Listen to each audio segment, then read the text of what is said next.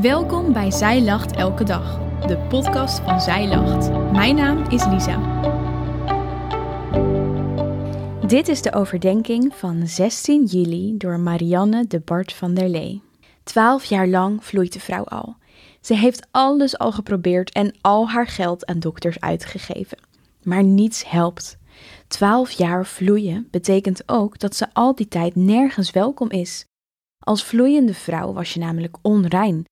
En dat betekent dat ze zich af moest zonderen van de samenleving en van ieder die haar lief is. Twaalf jaar ziek, twaalf jaar alleen, nergens geliefd. Wat zou dat met jou doen? We lezen eerst het verhaal in Marcus 5. En hij ging met hem mee, en een grote menigte volgde hem en zij drongen tegen hem aan. Een zekere vrouw die al twaalf jaar bloedvloeien had en veel geleden had door toedoen van veel dokters en alles wat zij bezat daaraan uitgegeven had en geen baat gevonden had, maar met wie het veel al erger geworden was, deze had van Jezus gehoord en kwam van achteren de menigte in en raakte zijn bovenkleed aan, want zij zei: Als ik maar zijn kleren kan aanraken, zal ik gezond worden. En meteen droogde de bron van haar bloed op en merkte zij aan haar lichaam dat zij van die aandoening genezen was. En meteen, toen Jezus bij zichzelf merkte dat er kracht van hem uitgegaan was, keerde hij zich om in de menigte en zei: Wie heeft mijn kleren aangeraakt? En zijn discipelen zeiden tegen hem: U ziet dat de menigte tegen u opdringt, en zegt u dan: Wie heeft mij aangeraakt? Maar hij keek om zich heen om haar te zien die dat gedaan had.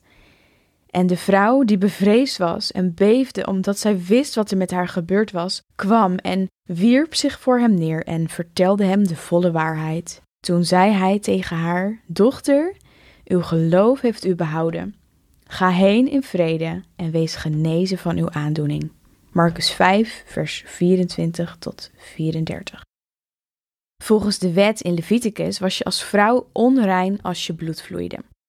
Alles en iedereen die zo'n onreine vrouw zou aanraken, zou ook onrein worden. Daarom leefde deze vrouw uit Marcus 5 geïsoleerd van de samenleving. Ik kan me niet indenken wat dat geestelijk met haar heeft gedaan. Twaalf jaar lang alleen. Twaalf jaar afgesloten en aan de kant gezet. Het kan niet anders dan dat onrein haar identiteit werd. Denk eens na. Is dat heel onbekend voor jou? Ikzelf vloei geen twaalf jaar, maar ik kan me wel identificeren met gedachten over mezelf die me naar beneden halen. Ik voel me vaak niet goed genoeg en heb mezelf daarmee onrein bestempeld. Of misschien word je daadwerkelijk buitengesloten op de plekken waar je komt. Heb je je altijd anders gevoeld dan de mensen om je heen? Ben je gaan geloven wat anderen over je zeggen? En is daarmee onrein net zo goed jouw identiteit geworden?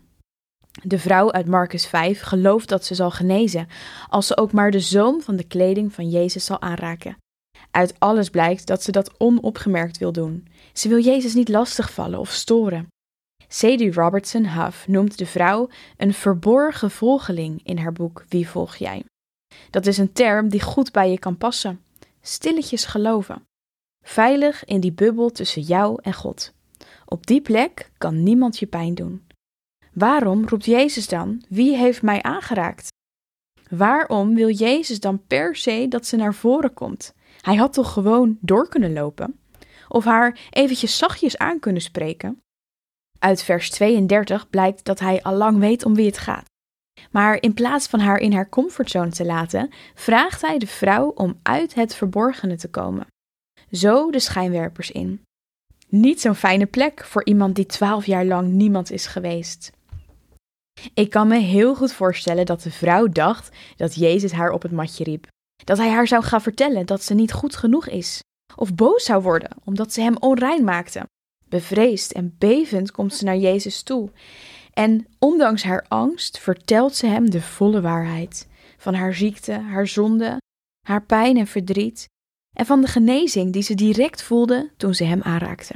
Jezus geeft haar een uitnodiging om openlijk te vertellen zodat iedereen hoort wat er gebeurd is, tot eer van zijn naam, maar ook tot heling van haarzelf. Een verborgen volgeling van Jezus zijn, dat kan heel veilig voelen. Maar uiteindelijk is dat niet wat Jezus voor ogen heeft. Hij geeft om de persoon die je bent, met al je pijn en onzekerheid. Hij is geïnteresseerd in jouw hele verhaal. Daarnaast ben je bedoeld om samen te zijn. Je hebt anderen nodig. Door kwetsbaar te zijn en te delen over jouw pijn en onzekerheid, open je je hart voor anderen en anderen voor jou. De vrouw die tot dan nergens welkom was en nergens genezing vond, werd door Jezus dochter genoemd. Volgens de wet was ze onrein, maar door de komst van Jezus werd ze zijn dochter. Daar, op dat moment, geeft hij haar een nieuwe identiteit, met de hele menigte als getuige. Hij vertelt haar wie ze altijd al voor hem is geweest, zijn geliefde dochter. Dat is ook zo hoopvol voor jou en mij. Want hoe onwaardig jij jezelf ook kunt voelen, hoe anders of ongeliefd, je bent rein. Je bent zijn dochter. Laat dat eens op je inwerken. Geloof je dat? Je geloof heeft je behouden. Ga heen in vrede en wees genezen, staat in vers 34. Ik vind dat dus zo indrukwekkend. Niet je bent genezen, nee, wees genezen, als een werkwoord. God heeft door Jezus heen jou rein gemaakt. En dat je volledig geliefd en gekend bent, mag je dus ook gaan omarmen. In die wetenschap mag je je gedachten laten vullen door Hem, in plaats van door anderen en jezelf.